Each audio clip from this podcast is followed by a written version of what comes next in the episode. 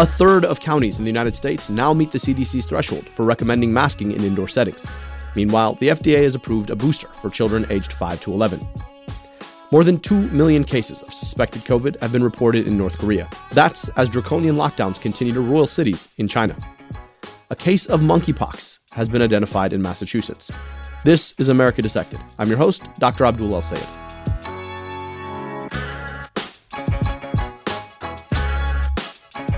Last year, two of my favorite people did me the honor of asking me to officiate their wedding. Both had worked on my campaign for governor in Michigan from the earliest days, back when we didn't even have a campaign headquarters and were working out of a small coffee shop in Detroit. The groom is a golden retriever of a human being, always happy and hopeful. He became the mascot of our campaign, lifting spirits even in the most difficult moments. It's why his vows nearly broke everyone in attendance. See, he talked about his partner in contrast to the existential sadness of climate change, that she was the single being that gave him hope amidst all his fears. What was so poignant about it was that he was expressing two mutually exclusive visions of a future a beautiful future where he and the woman he loved would build a family, that against a future where the climate crisis, with its storms and wildfires and conflict, would upend all that. It was painful to hear. Mental health among young people is plummeting. In 2015, about 25% of high school students, a quarter, reported feeling persistently sad or hopeless. That number is up to 40% in 2021. There's also been a major increase in teen suicidality. There is no doubt that the pandemic has a lot to do with that. After all, it robbed so many young people of the thing they crave most one another. Another part of that is the persistent way social media tricks us into thinking that our online avatars are actually real people. But there's no way around the fact that the future looks quite bleak for young people and the climate crisis is one of the most indelible aspects of the angst young people are feeling today. A recent global survey of young people found that 60% were worried about climate change and 56% felt that humanity was doomed. Doomed! In a poll from the American Psychological Association, 55%, more than half of Americans, were concerned about the impact of climate change on their mental health. Among Gen Z, that number was 67%, two thirds. It was also higher among millennials. And that's shaping the choices that young people are making. A report from Morgan Stanley, a stiff and tidy investment bank, they said, and I quote, the movement to not have children owing to fears over climate change is growing and impacting fertility rates quicker than any preceding trend in the field of fertility decline. This is a profound moment in American life. There's a lot to be anxious about, whether it's the pandemic or our polarizing political circumstances. All of them are taking a toll. But climate is unique because it's a long term problem with fundamental existential impacts that only bear out well into the future. It's also a problem that we can do something about. What makes it all the more frustrating is that so few of the people in power are doing those things. Though the Biden administration made climate action a priority out of the gate, they ran into the buzzsaw of Joe Manchin, a single politician from a fossil fuel producing state whose personal wealth is tied into the coal industry. The efforts have since fizzled, and it's hard to say we've made progress since the administration even took over. And yet, everything the administration aimed to do was a function of committed, grassroots climate organizing, much of which was led by young people, like my guest today. Varshini Prakash is the executive director of the Sunrise Movement, a movement of young people working to stop climate change through a transformative investment in a green economy. Varshini has led Sunrise, which she helped co found for five years, and she's not even 30. As a note of transparency, I served on the board of the Sunrise Movement for a few years. I wanted to have her on to help us understand how climate anxiety is shaping young people's mental health and what they're doing about it. Here's Varshini Prakash. All right, can you introduce yourself for the tape? Varshini Prakash. I am the executive director of Sunrise, which is organizing young people to stop the climate crisis and build economic prosperity for all. Varshini, I, re- I, really appreciate you taking the time and uh, have long appreciated your work um, from from the very start uh, of Sunrise and have been grateful to um, have played a small part of it. I want to ask you, just go way back. Um, when was the first time you realized what the climate crisis even was? That there was a such thing.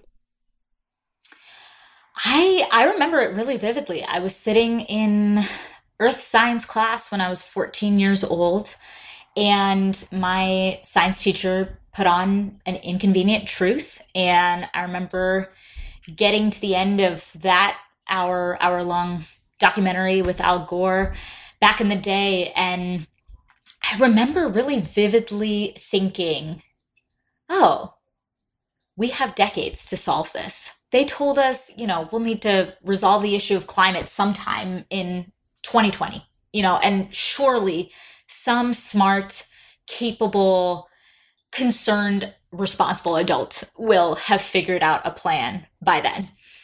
And I remember the first time I heard about the climate crisis, I really kind of tucked it away. I was like, that's big, that's in the future. It's not something I need to worry about. And I was way more concerned about issues of food and water and pollution, all of which, as we know, are deeply connected to the issue of climate. But I really didn't come to organizing or or landing in the climate justice movement until years later.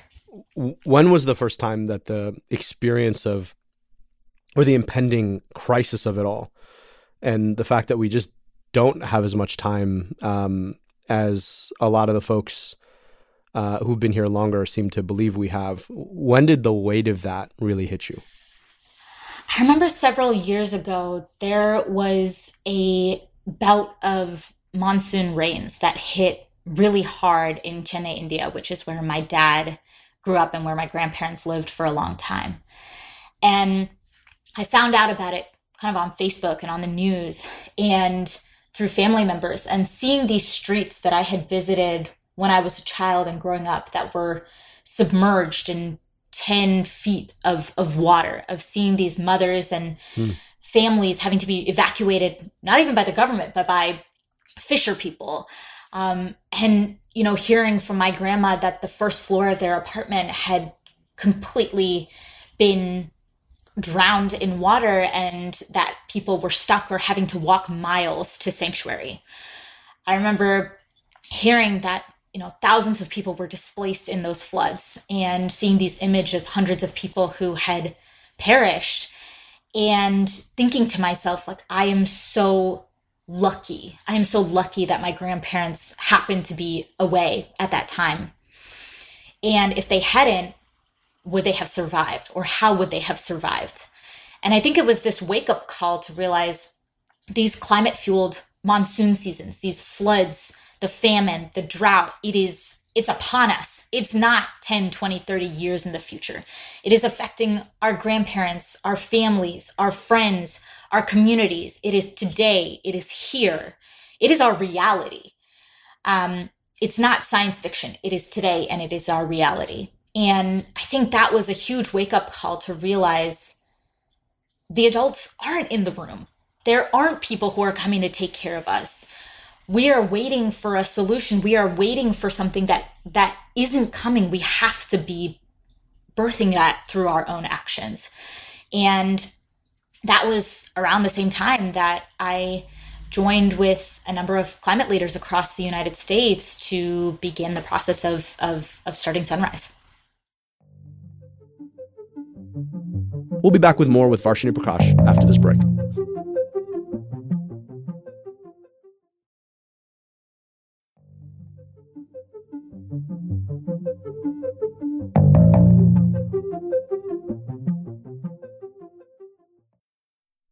And you turned that emotion, that um, combination of of frustration and fear, into action, into activism. But what were the emotions associated with that for you? You talked about fearing for the lives and and and well being of your family, but in terms of um, the the sort of sense of yourself in the world and the world as it may very well be in the future, what were the set of feelings that came with that? I think it was a lot, especially when I think back to that, I was almost six or seven years ago, maybe more it was a lot of anger, a lot of anger, a lot of like, how could you let this happen on your watch? Um, it was like this level of desperate desperation and anxiety that I think a lot of young people feel about the climate crisis. Like, I spent a lot of time with my friends in college, like imagining the bunker we would have to live in when it all went to shit. And you know, government just like didn't exist anymore because we were embroiled in World War Five. And I I just remember it feeling like this churn of emotions that was both so much fear and anxiety and desperation and anger and at the same time coupled like when i really dug a little bit deeper i think the underlying emotion was love. And this sense that there's so much that is precious in my life that is worth fighting for.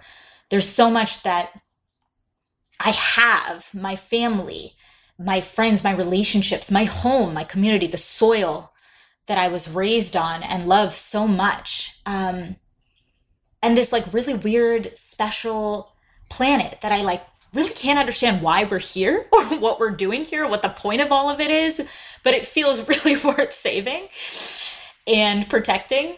And I think always under the fear and anxiety that so much of us feel, that love is the thing that is ultimately guiding our actions. And if we can allow that to come to the surface, what would be possible for the world that we might build out of the ashes of so much of this crisis.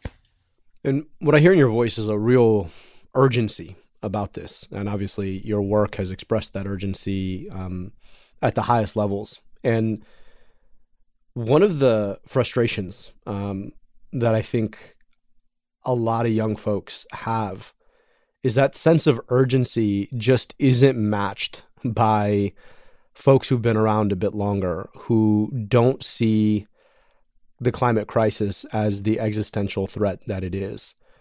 How does that make you feel? I, am sure you've been, I know you've been in conversations with folks who tell you that, oh, it's all, all going to be okay. And you're just, you're just, you're overreacting. Um, how does that response churn the, the set of emotions that, that this recognition comes with? Yeah. I mean, it, it's infuriating. I think like something like 50% of people who are ages, you know, 18 to 35 say that the stress that they feel about climate change is actually impacting their daily lives. Like this is something that a majority of Americans understand is going to ne- negatively affect generations to come. It's going to affect their communities. And to feel to see the way that politicians that have come before us have known about this issue, right? We have known about this issue for over 50 years. In fact, fossil fuel companies have had the best climate science about the way in which their product was leading to climate catastrophe since the 60s and 70s. And instead of taking decisive action on the issue, they chose to lie about it, pour millions and millions of dollars into confusing and sowing misinformation in the public and buying out so many politicians. Like, it is not possible to be a Republican that cares about the climate crisis because as soon as you do, you find yourself kicked out. And so I think there's this sense of like, it feels like the world is literally ending. And the science is telling us the world may possibly be ending. And it feels like kind of like an entire generation is being gaslit around the reality of that situation. And so, you know, it feels it's this really intense tension that I think our generation lives with that is recognizing that we are the first to bear the brunt of the impacts of the climate crisis that future generations are are really or sorry previous generations are really not going to be around to experience. And we're also kind of the last generation that has power to attempt to prevent as much of the carnage as possible and so you're living in this reality of so much has already been lost and yet we have to drum up the level of agency and capacity to continue to fight in order to protect um, what has not. And so, yeah, I think it's a really interesting, it's like a really intense tension that our generation is living right at the nexus of. You know, that sense of being gaslit, I think, when I think about our generation, you know, even the generation just below me, I'm a older millennial and I, I, I, sort of struggle with with where I sit. Like I, I feel like I'm a young person, but I can't credibly call myself a young person anymore. Uh, I got excited about cardamom and coffee uh, recently, and I was like, my God, if the younger version of me could have seen me now. um, uh, I love that for you, though. Thanks, I appreciate. it. I love that for things, me too. You know? Cardamom's delicious. Yeah. It turns out. Um, it's so good. Uh, but I that notion that it's not just that generations ahead of us are buying into the notion that any problem we're solving happens linearly and we know that this is not a linear problem. This is an exponential problem. It gets worse and worse and worse, and it compounds on itself. So the the, the space of action is limited, and once you miss that space of action, the next moment of action is far less impactful, even if you make a bigger action. That and the fact that it's not just that they often have failed, our leaders have failed to do something about the problem, but instead they have capitulated to and assented to a system that has made the problem worse. And that notion, right, that almost inability to own up to having been a part of causing it, and then that showing up in the way that they leverage our youth against us, I think is one of the most profound frustrations uh, of being a pseudo young person who likes cardamom these days. Um, totally.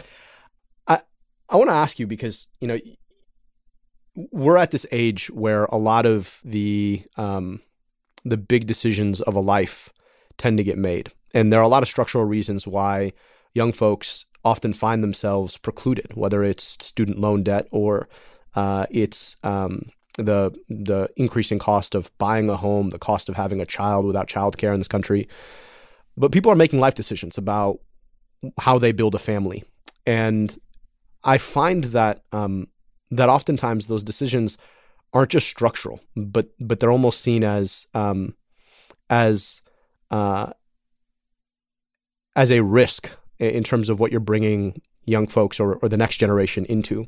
Mm-hmm, mm-hmm. How has the impending climate crisis shaped yours or or your peers' decision making about forming a family, about bringing forward another generation, about having kids? Um, how has it how has it informed your thinking? Yeah.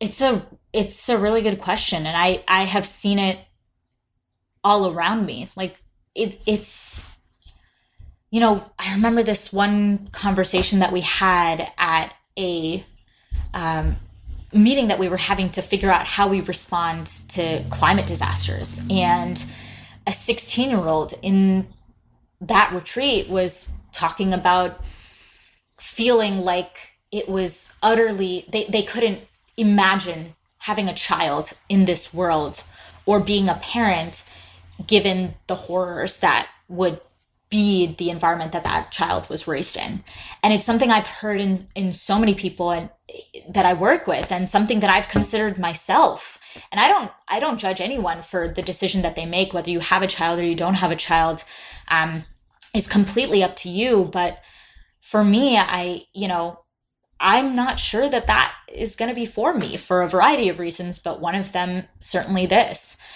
And so, you know, I I think in many ways this is the level of I think it's dramatically tied to the level of hopelessness that young people feel in their lives right now.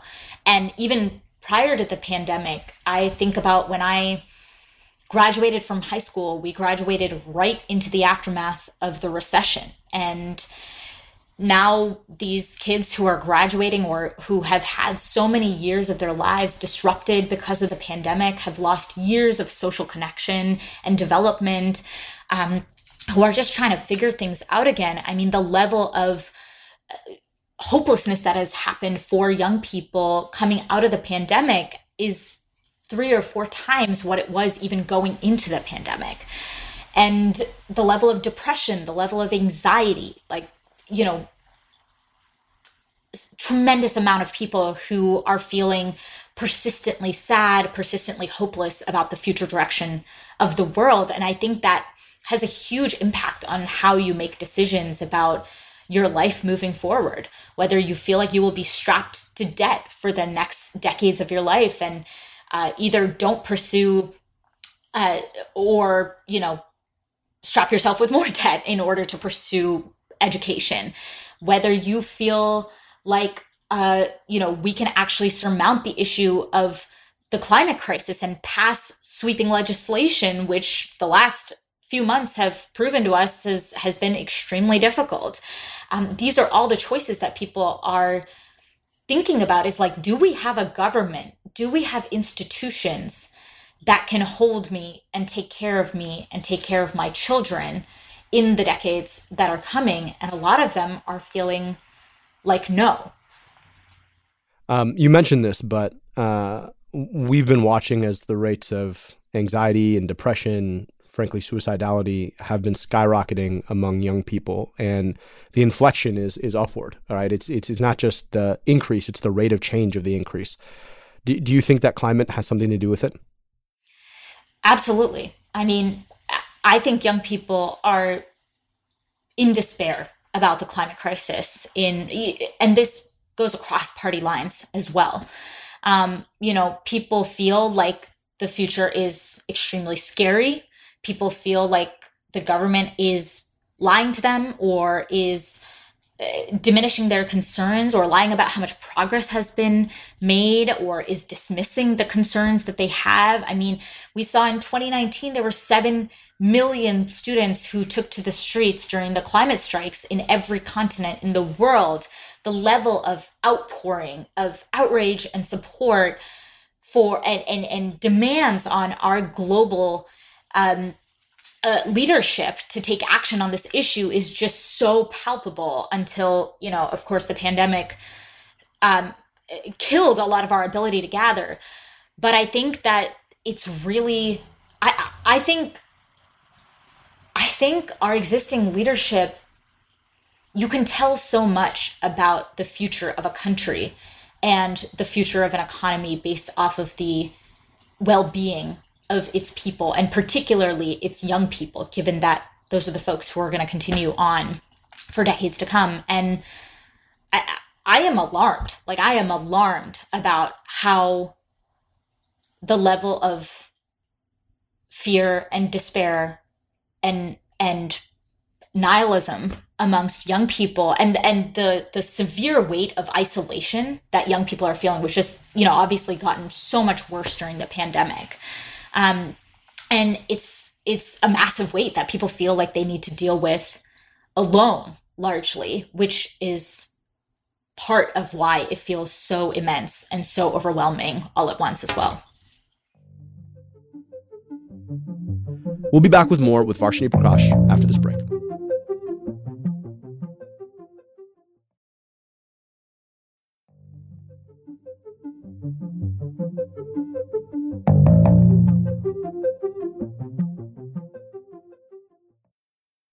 We've heard a lot of talk uh, from from politicians, and unfortunately, there hasn't been a lot of action uh, on their part. And yeah, we can point to structural realities about who's in Congress and how they've made their money, uh, a la Joe Manchin. But there is something about the idea of locus of control, the notion that um, you can actually do something about the circumstances in which you find yourself that are really important for thinking about uh, mental health and, and, frankly, mental illness. Um, how do you think the failure of our politicians to act, even after paying you know quite a bit of lip service to the issue, how do you think that that's shaping the dread that young people experience about it? Yeah, no, it's a huge part. I just the story of the last year, last several years actually, is is a big piece of this. With you know the the the climate part of Build Back Better, which was really substantial largely because of movements and because of the kind of organizing that has happened over the last few years, climate topped the agenda for the Biden administration. It was the first time that I had heard it mentioned with as much clarity in you know a presidential inaugural speech. Um, there was like a, a, a, New York Times article that said climate change became the largest largest part of the Biden spending bill. It was like if we could have written the New York Times a headline for 2021 of this year back in 2017 when we launched Sunrise, I'm like, I don't know if we would have gotten any better. And it was like there, you know, it came from movement energy. There were young people on the campaign trail who were asking every single presidential candidate if they were going to back a Green New Deal and stop the climate crisis and not take money from the oil and gas industry. We were getting people elected to office who were climate champions. Um, you know, and throughout last year, there was so much activity. I remember people towards the end of last year, Emma, who was turning 18, went on a hunger strike the day after and didn't eat food for two weeks. And to see a young person who is 18 years old, who is so convicted around the future that she wants to build, that she is willing to sacrifice her body like to see her go from being this healthy vibrant young people person to being in a wheelchair for days and not being able to walk or use the restroom properly. Like i mean it was just heartbreaking. And then even after that sacrifice and that action to see a future just squeezed to death by the hands of a man who is more beholden to corporations and the fossil fuel empire than to his own people. Like he looked those kids in the eye, you know, in a wheelchair and still refused to take action. Mm. What do we expect? And that's why I get so pissed when people are like, well, young people don't vote. Oh, well, young people aren't engaged politically. I'm like, look at the ones who are. We are. We are leading in so many ways. And like, who is actually lacking humanity here? Who is actually failing to take action commensurate to the crisis. Because I can tell you right now, it's not the teenagers. it's not the teenagers. And it has political implications too, right? I mean, at the beginning of 2021, young people were hugely supportive. He had the highest net approval rating amongst young people of all age groups. And at the end of that year, he gave, you know, young people gave Biden a lower net approval rating than basically every other age group. And a lot of that is because of the way that the administration has not delivered in combating the climate crisis.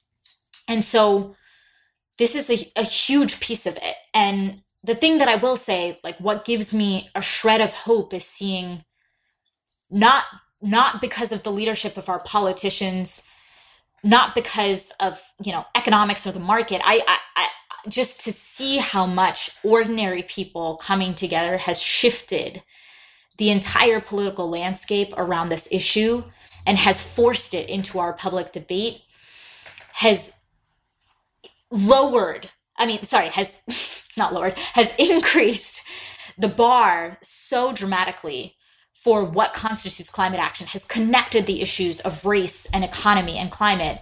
That is what gives me hope. And we don't know how this story is going to end but i really believe that if we get even an iota of justice over the course of the next few years, it's going to be because of ordinary people coming together and taking action.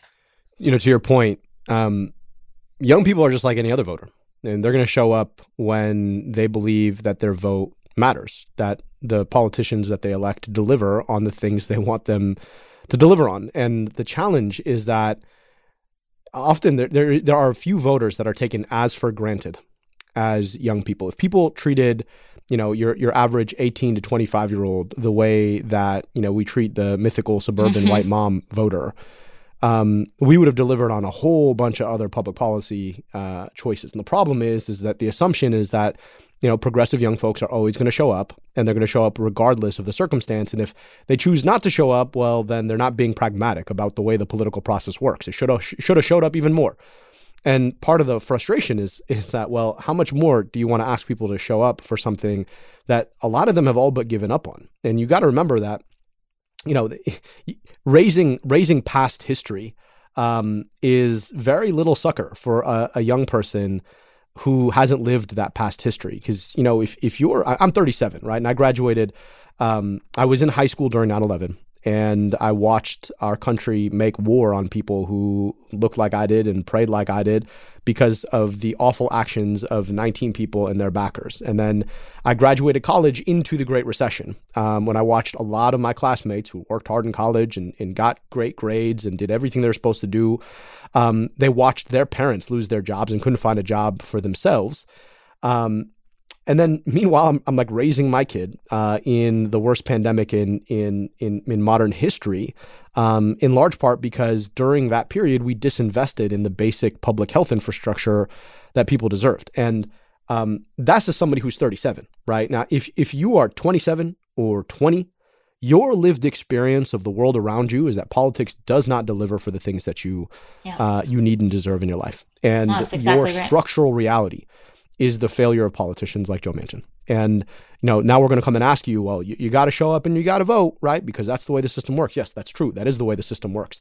But if you've never seen the system work, then at some point you're like, all right, what is this pipe dream you're telling me about the system working? Um, uh, I'll tell you, as someone um, who uh, who has sort of, I, you know, as an older young person, um, the the thing that gives me hope um, is to a I got a four year old and I can't, I can't, I don't have the luxury of not having hope um, because I, I, don't deign to leave her in a world where we haven't thought through these things, where she has to suffer the existential crisis just like this generation, just under me and my generation have had.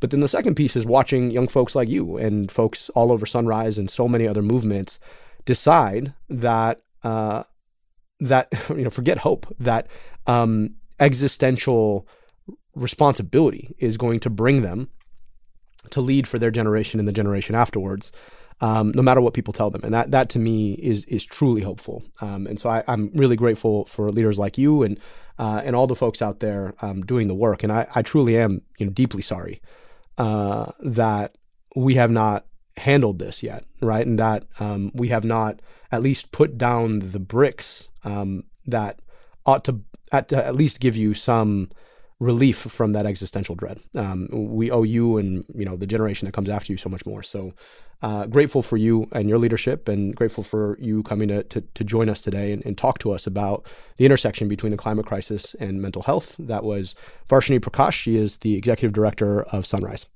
Thanks, Abdul. As usual, here's what I'm watching right now. A third of U.S. counties now meet the threshold for CDC masking guidelines. This was CDC Director Rochelle Walensky issuing a dire warning. While cases remain much lower than during the Omicron surge this past winter, the current seven day daily average of cases is now at about 94,000 cases per day, which is an increase nationally about 26% over the previous week and a threefold increase over the last month. As COVID cases rise, communities are facing important questions about how to respond. In New York City, Mayor Eric Adams has ruled out bringing back mask mandates. And yet, this moment in the ongoing pandemic leaves us with relatively few options. Research into the immune response to COVID 19 infection shows that immunity wanes after three to four months. And while vaccines remain the single most important thing we can do to protect ourselves, vaccine mediated immunity appears to wane against these new Omicron subvariants too. For their part, the FDA has approved and the CDC has recommended a third dose for children aged 5 to 11. And yet, only a third of kids in this age group have gotten their first two doses to begin with. There's also the implicit question of timing. Though cases are rising, we're also expecting another possible wave in the fall. If immunity wanes after another dose, is it better to have a third dose now or to wait? All of this highlights the challenges of this moment in the pandemic. If new variants can continue to evade our immunity, which wanes, then how do we think about prevention? Make no mistake, COVID is still out there. Infections and hospitalizations are rising, and we'd still do well to keep that in mind as we make decisions. Meanwhile, in North Korea, officials are reporting more than 2 million cases of what North Korean authorities call fever, but is suspected COVID. Though the beleaguered country has reported zero actual cases to the WHO, there's a lot of concern about what COVID could do to a population that is largely impoverished, malnourished, and immunonaive to the virus. The government has blocked vaccines, even from its ally in China, and lacks the means of testing. What's happening across North Korea's border in China could signal what might be coming for the country. In China, authorities have placed the entire city of Shanghai, with 26 million inhabitants, under a draconian lockdown for seven weeks. They reported zero COVID cases for five days, but new cases this week may prolong the lockdown, which is slated to end on June 1st. All of this raises an important set of questions about Omicron subvariants. We experience them in the US, where upwards of 60% of people have already been infected and nearly 70% have had at least two doses of the vaccine, as relatively mild. But that could be as much because of baseline immunity in our population as because of anything about the virus itself. So, what about in communities where there has been little vaccination or previous infection? Meanwhile, back home, a case of monkeypox was identified in Massachusetts. Though monkeypox is endemic in parts of Central Africa, This case is the first in the US and appears to be part of a global outbreak with several cases identified in the UK. Monkeypox, a cousin of smallpox, is an infectious illness that spreads both from animals to humans. It's called monkeypox because it was first identified in a monkey, and from humans to humans. But before you start to freak out, let me give you some context on this. It's not nearly as transmissible as COVID. Though it does spread through aerosols, it requires a lot of face to face time. It can also be spread through contact with the infectious lesions, the pox, or through contact with fomites, the things that someone who is infected has touched. All of this means that we're not likely to see the kind of explosive growth we saw with COVID. Depending on the variant, it can kill between 3 to 10% of the people it infects. And the incubation period is long, up to 21 days, meaning that you might not have symptoms for up to three weeks after you're exposed. Symptoms come in two phases. The first phase lasts about five days. It feels like a flu with swollen lymph nodes around the jaw and neck. But that's when the pox start to appear small pox that erupt all over the body. So if you think you might have been exposed, watch out for that flu like illness and swollen nodes, although it's highly, highly unlikely. That's it for today. On your way out, please do rate and review the show. It really does help. Also, if you love the show, you want to rep us, drop by the Crooked Store for some America Dissected grip. We've got our logo mugs and t shirts, our Science Always Wins t shirts, sweatshirts, and dad caps, and our safe and effective tees, which are on sale for $10 off while supplies last.